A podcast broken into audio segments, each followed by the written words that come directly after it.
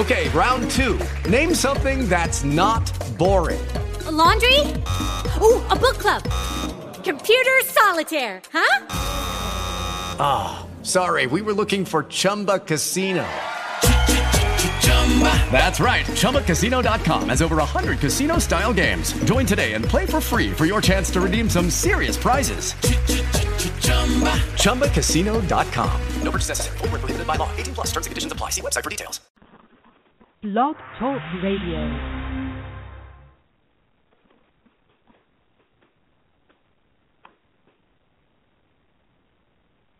Welcome to Dream Elite Radio with your host, David Potter.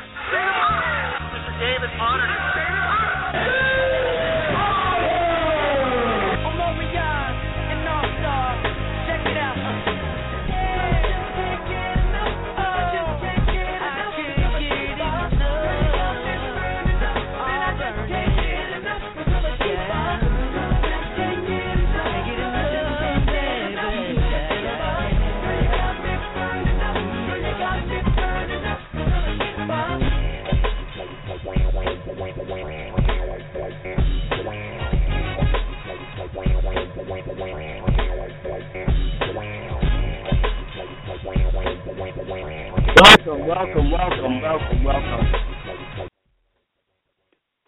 Everybody doing tonight? Welcome to the first edition of Dream Elite Radio podcast.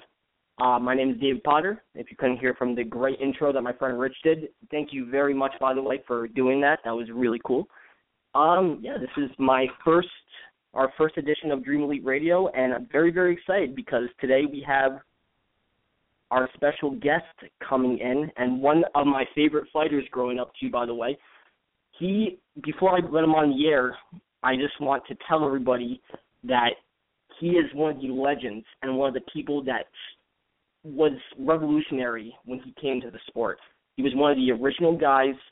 He is a UFC Strikeforce Pride veteran. He's former WFA welterweight champion, icon middleweight champion. He beat Jason Mayhem Miller, who we all know. Uh, MMA legend, and again, I can't I can't say enough. One of my all-time favorite fighters, ladies and gentlemen. I want to give you Frank Trigg. Frank, welcome to the show. Thanks for having me. I appreciate it. Thanks for the intro too. That was great.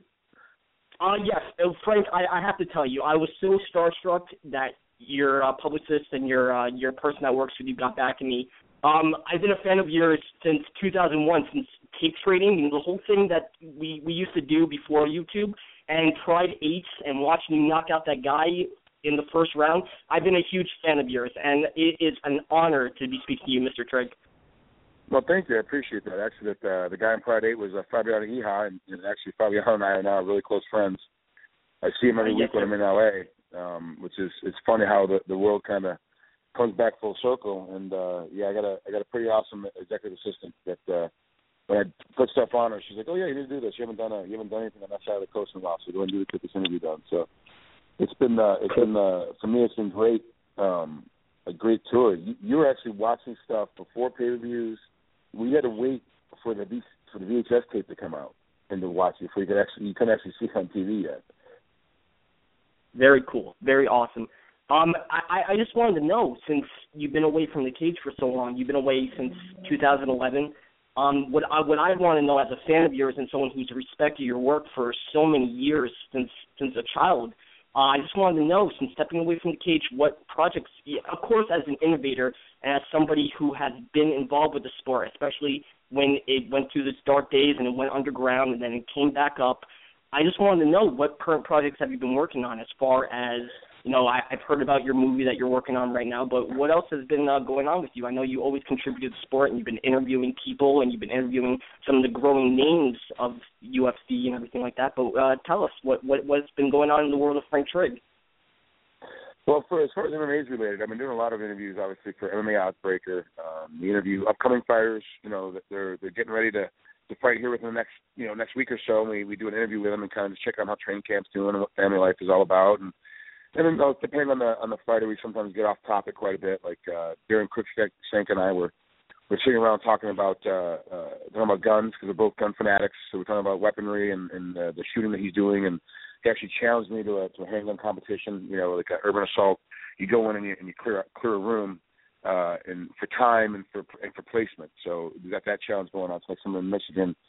We did that with Daron, and then when I was on the phone with uh, with Chael Sonnen, we actually like the whole interview was talking about the world championships in wrestling. You know, just so it just depends. Like sometimes these interviews get way off of the main topics. You guys start talking about cars and girls and all sorts of crap. So I think it's all over the place. But it's actually kind of frustrating for me as far as MMA goes. And I, I believe that I'm a, I'm a pretty good commentator when it comes to color commentating and and being in that that spot. For those of you who don't understand at home, you have usually have two people commentating, talking about the sport. You know, like uh, if you watch UFC, it's, it's Goldberg, it's Mike Goldberg and Joe Rogan. Well, Mike Goldberg is, is the play-by-play announcer, and then the color commentator is Joe Rogan. Well, you know, I'm very good at, at being the, the the color commentator in, in Joe Rogan's position, but it, it's been weird where I haven't been able to get any jobs in that in that fashion at all, nothing at all in, in, in MMA. So what had happened is that uh, um, I basically said, well, I got to find a way to work. I got to feed my family. Up the, the next logical step obviously, especially when you've been friends with Randy Couture for 22 years, you kind of follow in his footsteps.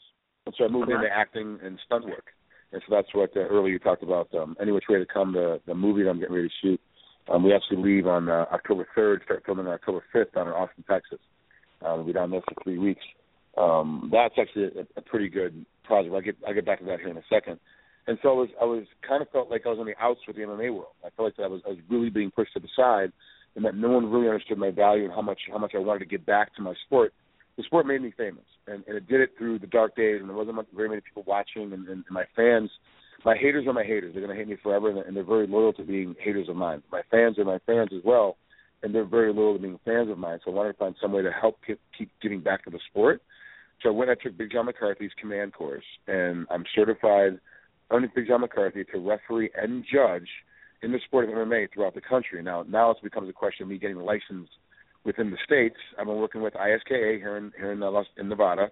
And I've been working with CAMO, which is the California Association of, um, of Amateur Mixed Martial Arts, uh, and I've been working with them as well. And then within you know a couple of years, it takes you know they want to make sure you have a lot of reps and a lot of fights in, and uh, uh, I'll get moved up to state sanctioned body.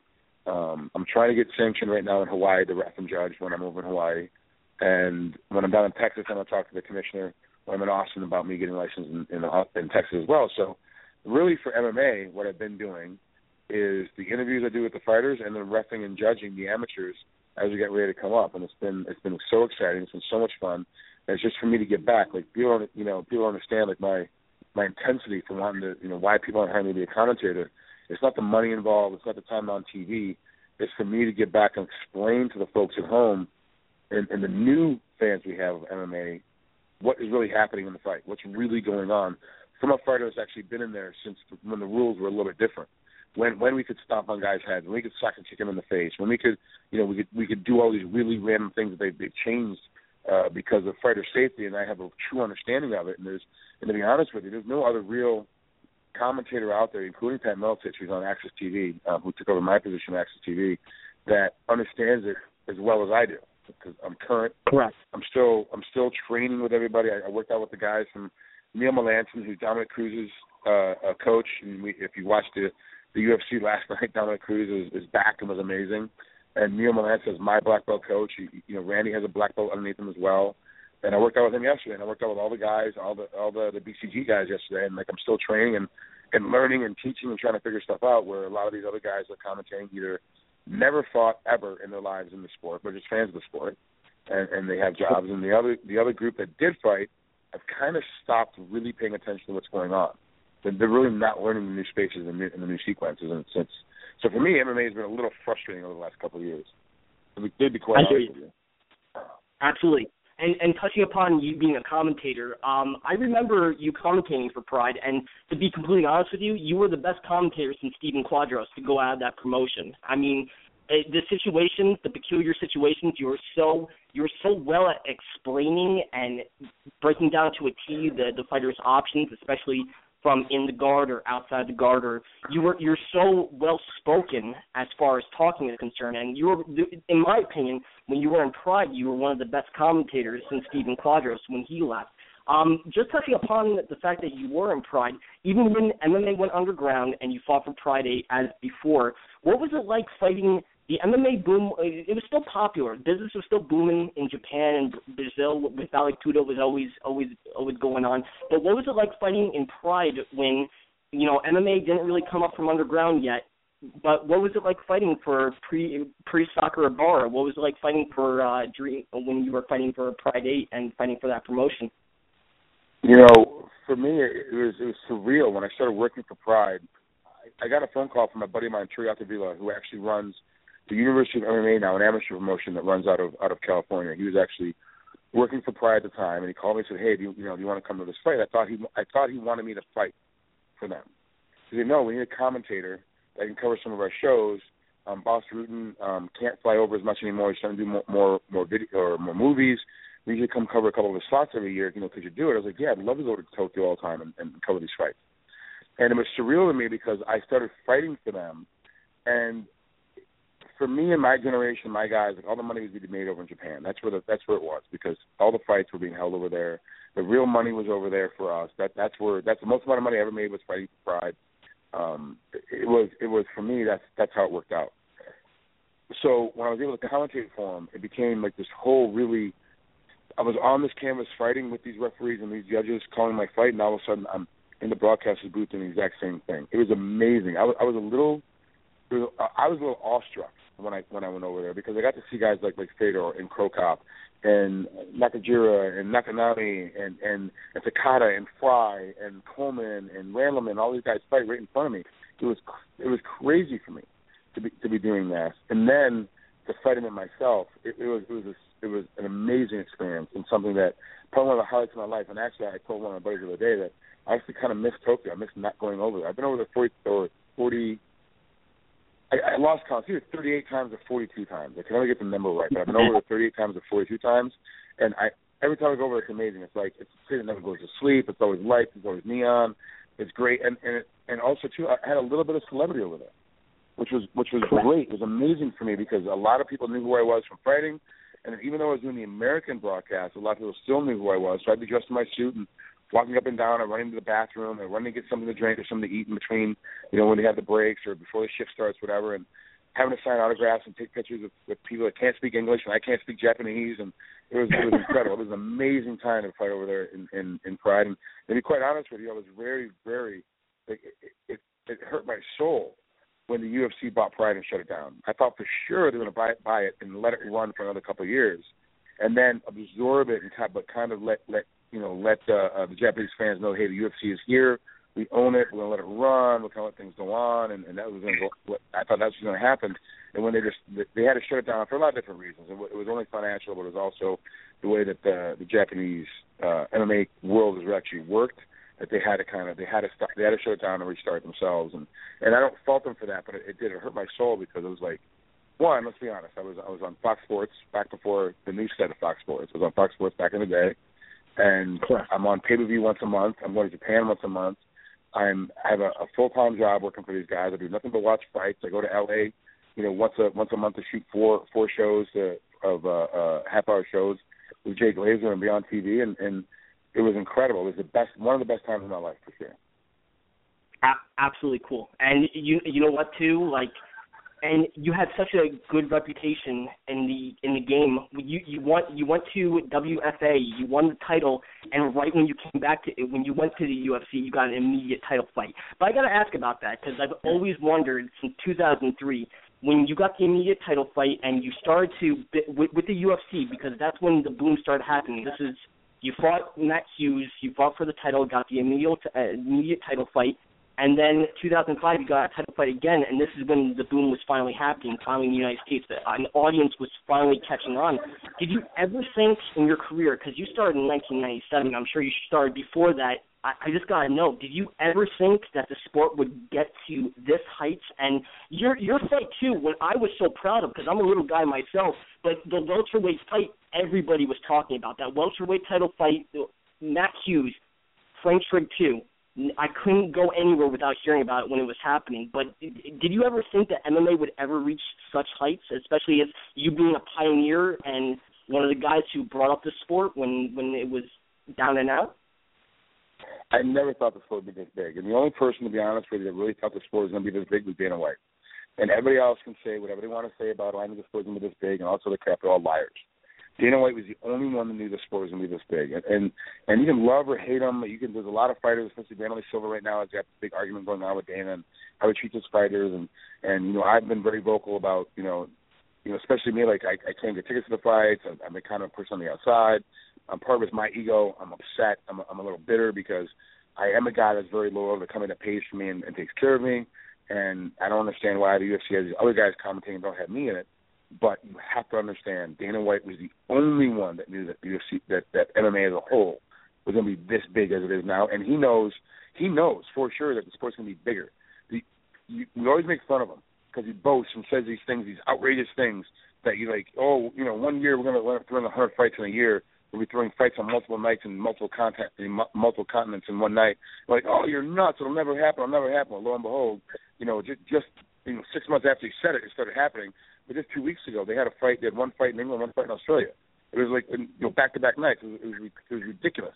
Then they're having one in America. You know they're, they're throwing like 52 fights a year right now, and every year it increases. You know, so like they're on their way to throwing 100 fights in a year. It's it's the, the, with the TUF finale and with the TUF shows, and it's incredible. And, and to be honest with you, I couldn't even in my wildest of dreams, my my biggest imagination, I never would have thought the sport would be as big as it is right now, and as big as it's, it's and I can't even dream of how big it's going to be. My biggest goal right now is to is to be refing on one of those cards. A lot of the guys that ref last night that, that were in Las Vegas, Nevada, they were refing when Dominick Cruz was out there, and and uh, Demetrious Johnson was fighting, and James Correct. Krause was fighting. All these guys were out there fighting. These refs I work with on a on a on a um, you know every couple of weeks I'm working with them in the amateur events here in, in Las Vegas, and they're refing the big shows. And it's now it's like, okay, my dream is to, is to be on one of these big shows with these guys, and it's going to be crazy. It's going to be 94, you know, 95,000 fans watching these guys fight. It's going to be, you know, a million and a half people, you know, watching on pay per view. It's going to be three, four, five, six million people watching at home on Fox Sports. And it's going to happen in the next three years. It's incredible how fast the sport is growing. But I never, and, and if you have, uh, if you find an interview, I said I knew sport was to be this big. I was a liar. Like nobody knew it was going to be this big except for Dana White. He's the only one that actually had the the the vision and the understanding of how to grow the sport, how to make the sport happen. And you you really the, the reason why the sport is this big is because Dana White just will not say no and just will not back off. He just he believed it was going to happen and be this big, and we're all the benefit of it.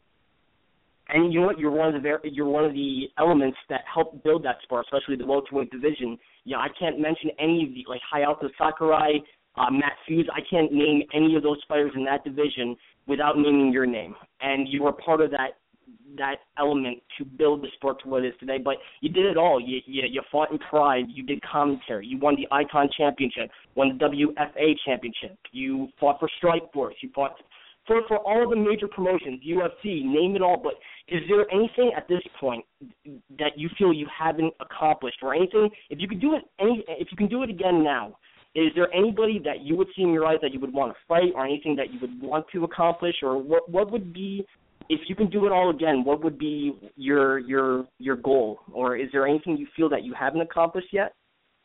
Well, it's funny because I was actually talking to uh, uh, to Joe, and we're doing some goal setting. And my problem is uh, I always set these goals; they're they're astronomically out of reach. They're like they're impossible to reach. My from a very little, I set a goal to be I want to be an Olympic champion, and I set that goal, and I set and then I knew all the little steps it took to get there, but I only set the, the only vision is that is the big goal at the end. I would do all the little steps to get to that position, but I was only concerned with getting to the, to the big goal at the, at the very top of the mountain. I never made I never made the Olympics, so as a result, I was never an Olympic champion. But I I won. You know, I was on the Olympic ladder for five years in, in freestyle wrestling. I pushed myself up to the top level. I was a, a little nothing under technique guy that was just had a lot of heart and a lot of guts and would just try to go as hard as he could. And I kind of put myself in that space. And I always said I wanted to be the UFC champ because that that is the biggest promotion and was the biggest promotion when I was still fighting. Is the biggest promotion, will be for for ten, fifteen years to come. No one's gonna rival him. And I always wanted, if I had to do it all over again, it was, it was obviously to win that second fight with Matt Hughes because most people in their life they can't go back and look. If I turn left, I'm a millionaire, but if I turn right, I'm going to be struggling trying to figure out my next step in life. When I lost to Matt, that made me go right. It made me go to the right side. If I won that fight against Matt, the second fight, I would be a millionaire right now because I would have I would have had the confidence and the attitude and the ego that would have put me on the top and kept me on the top for five, six, seven fights in a row. I would have been a champ until GSP got into, into his major prime. You know, we would have had that. Uh, uh, we would have battled. I would have beaten the first time, and then you know, he probably would have came back in the second time as a better athlete and, and beat me at that time. But at that point, there have been seven or eight title defenses. I'd be in the hunt. I would have had pay per view money. I would, I would have been so I'd do it all over again. It would be to beat to be that guy, to be the champ. You know, one time in the UFC and, and reach and reach that ultimate goal of, of being the top end. You know, it, it's it seems like a, every major goal that's just out of reach. I always fall short of it because I forget that I did all the other little goals to get there. Like I, I you know, I I made you know starting lineup of a Division One wrestling team. I made it into the into the point where people still talk about me. You know, te- if you are ever in the arena for a UFC fight in the very beginning at seven o'clock, right when the pay per view has got the little announcements all the people at home are watching. There's a there's a a movie sequence that runs on the inside, and it runs uh it's uh um uh uh Teenage Wasteland by the Who is the song that they play, and I can't still can't stand that song. Every time I hear it, I have to change the radio station or or make people shut off their iPod because it drives me crazy. But in the sequence, it's always about the fighters are going to fight that night and a couple of epic battles from the last 12 months or so. Me getting me hitting Matt, knocking him down, taking his back, and putting and and, and putting sliding that rear naked choke in, in the second time that we fought is still it is still in that video. And then him picking me up, running me across the ring, slamming me down, and then finishing me with a rear naked choke is still in that video. So everybody else, Liddell, Couture, Ortiz, uh, uh, Jardine, Fletcher, like everybody else that's out there has all been removed except for Hughes and I, and everything else is current fighters are still battling it right now. They keep they still keep that sequence in there because of Dana White, that's his favorite fight of all time. So when you're looking at things, you're like, wow, like, like that fight was just an epic battle, and it still lasts the test of time even now. I just wish it had been flipped over and that I had won instead of losing it. And you know what? You're you might have not won the UFC championship, but in my eyes, you're truly a legend, and and plenty of MMA fans' eyes, you are still a legend and a hero of the sport. Um, we're actually going to wrap this up, but can you tell us where your fans can actually find you, where we can actually, uh, especially where we can find all your interviews with fighters, and where what you're going to be doing next? Well, on MMAOddsBreaker.com is where all my interviews are, and it's, it's called the segment's called Toe to Toe with Trigg. It's usually a Skype interview, so it's video, uh, and it's just me sitting chit chat with the fighters and talking, you know, you know, from one fighter to another.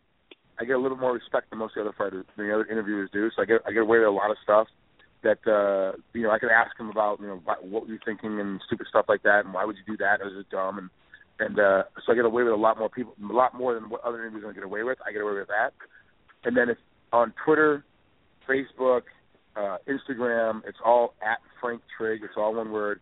On uh, on Facebook, I'm full. I apologize. I'm, you know, I get yelled at every day. Why don't you add me? You know, I've been a fan of yours since 2001. You're such a dick now because you won't add me. On my personal page, I'm full. I'm well over 5,000. I'm like at 5,100, and Facebook only allows you to have 5,000, so I'm always in that little weird little glitch. But my fan page mm-hmm. uh, is uh, Frank Toes Trigg. If you go in like that, I spend a lot of time on there answering fans. I'm gonna talk back as much as I can. On Instagram, it's just at Frank Trigg. That's me. Uh, on Twitter, it's at Frank Trigg. It's me. I'm the one that answers it. I'm the one posting stuff. I'm the one. Like if, if something is on that gets posted and gets deleted later, oh because of you know the Jon Jones disease, oh somebody else hacked my account and I don't know what they were talking about. Like that doesn't happen with me. It's my account. I'm the one that does it. I take full responsibility of everything that's said on there, and the views that are on there are my views and me alone. And uh, on Instagram, if, if you don't like the guy that uh, that posts post pictures of uh, of food, I post a lot of food pictures of uh, of our kids, of uh, Jill and I out all the time, running around and just having um, you know, a Vegas lifestyle, like just having fun, enjoying life, and being happy with each other, then you don't want to follow me on Instagram. That's what we post a lot on that. So it's uh, uh like last night, my my son, a 21 year old son, it's the first time he's been in Vegas since he turned 21, oh. and he he he's in town with us, and so we're like, I want to show him like this is what your dad does. This is the hustle your dad has to do all the time, and he's like, your hustle is horrible. Like your hustle is going out to a club and and meeting with a producer, meeting with a director, and meeting with somebody, meeting with friends, and just to be seen. Like this is like how is this a hustle? Like this is how it works in Vegas. So I've been out quite a bit, and, and uh, a lot of people are like, oh, you gotta stop posting all your food pictures. Well, I like food. I'm a fat kid. I love food, so that's why I post them.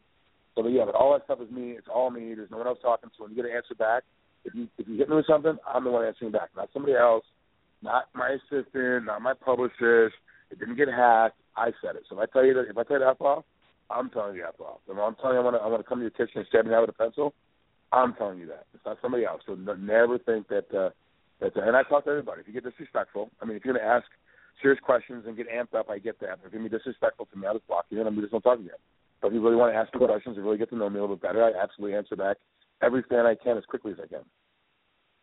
Correct. A- absolutely. And thank you very much, Frank Trigg, for joining us. Thank you very much for talking to me. Um, again, you're a pioneer of the sport, and you're one of my heroes on a personal level. So I want to thank you so much for joining us on this show, and it's been a true honor of talking to one of the heroes of the sport. So thank you very much, Frank Trigg. Thank you so much for having me on, and I hope we get to do it again soon. Uh, yes, sir. Thank you very much, Frank. That was Frank Trigg, and okay, so I, I gotta be honest. I don't I don't normally get starstruck.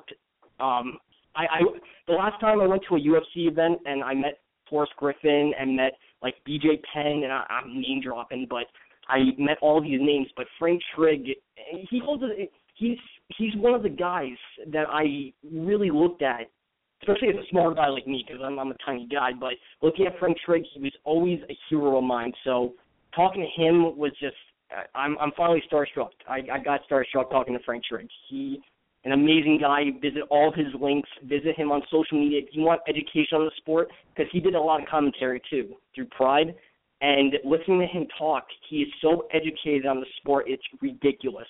And talking to him finally finally got me. Finally got starstruck. And this is the same guy you're talking to that met Mike Tyson and all these guys. Frank Trigg was the guy that did it for me because I watched him since I was a kid. But great guy, great interview, and Frank Trigg is still contributing a lot to the sport. Um, yeah, this was this was a great summer talking about UFC for for fights. Last night's card was great. I mean, my guys that I met, like John Howard and Chris Cariaso, they didn't have a successful evening, but it was still a great night of fights. Uh, before it was Floyd Mayweather. Floyd Mayweather had a, a terrific boxing bout.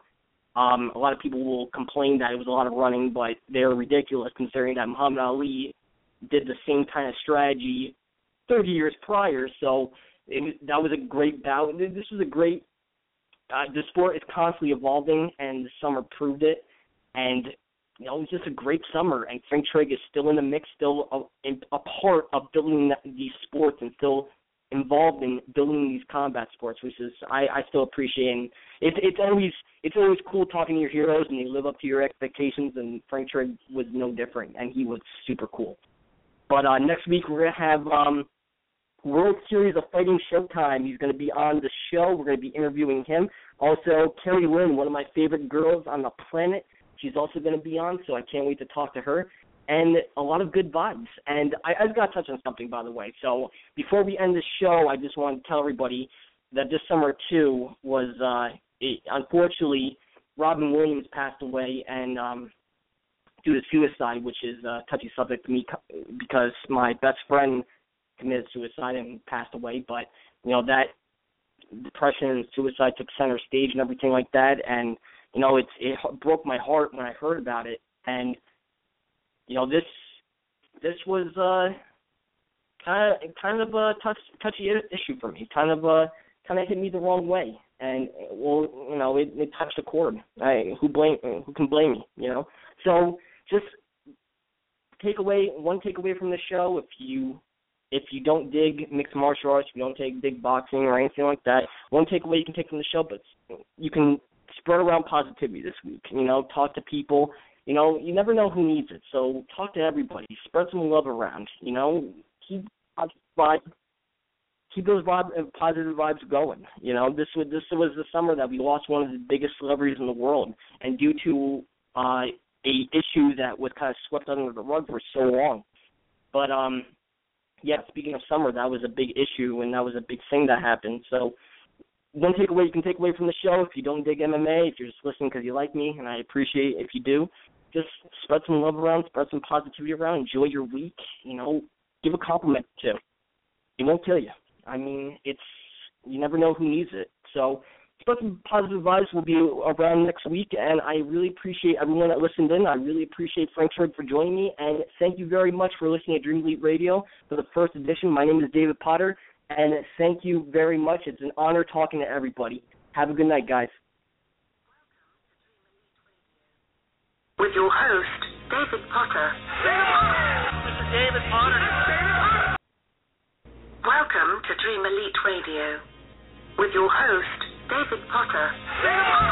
Mr. David Potter.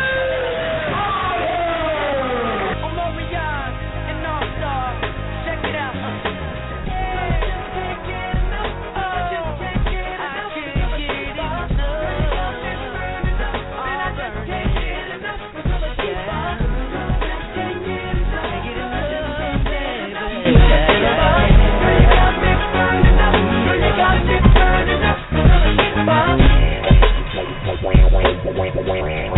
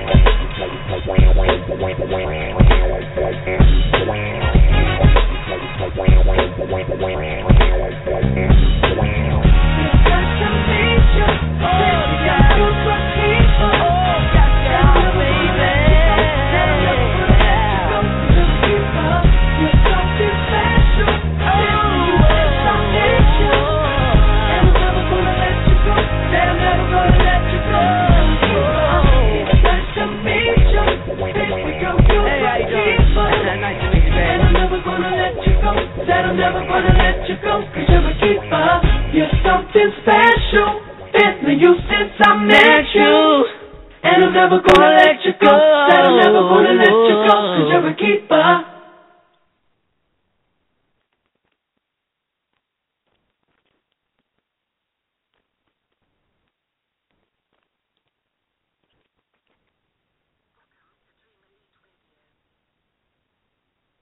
With the Lucky Land slots, you can get lucky just about anywhere. This is your captain speaking. Uh, we've got clear runway and the weather's fine, but we're just going to circle up here a while and uh, get lucky. No, no, nothing like that. It's just these cash prizes add up quick. So I suggest you sit back, keep your tray table upright, and start getting lucky.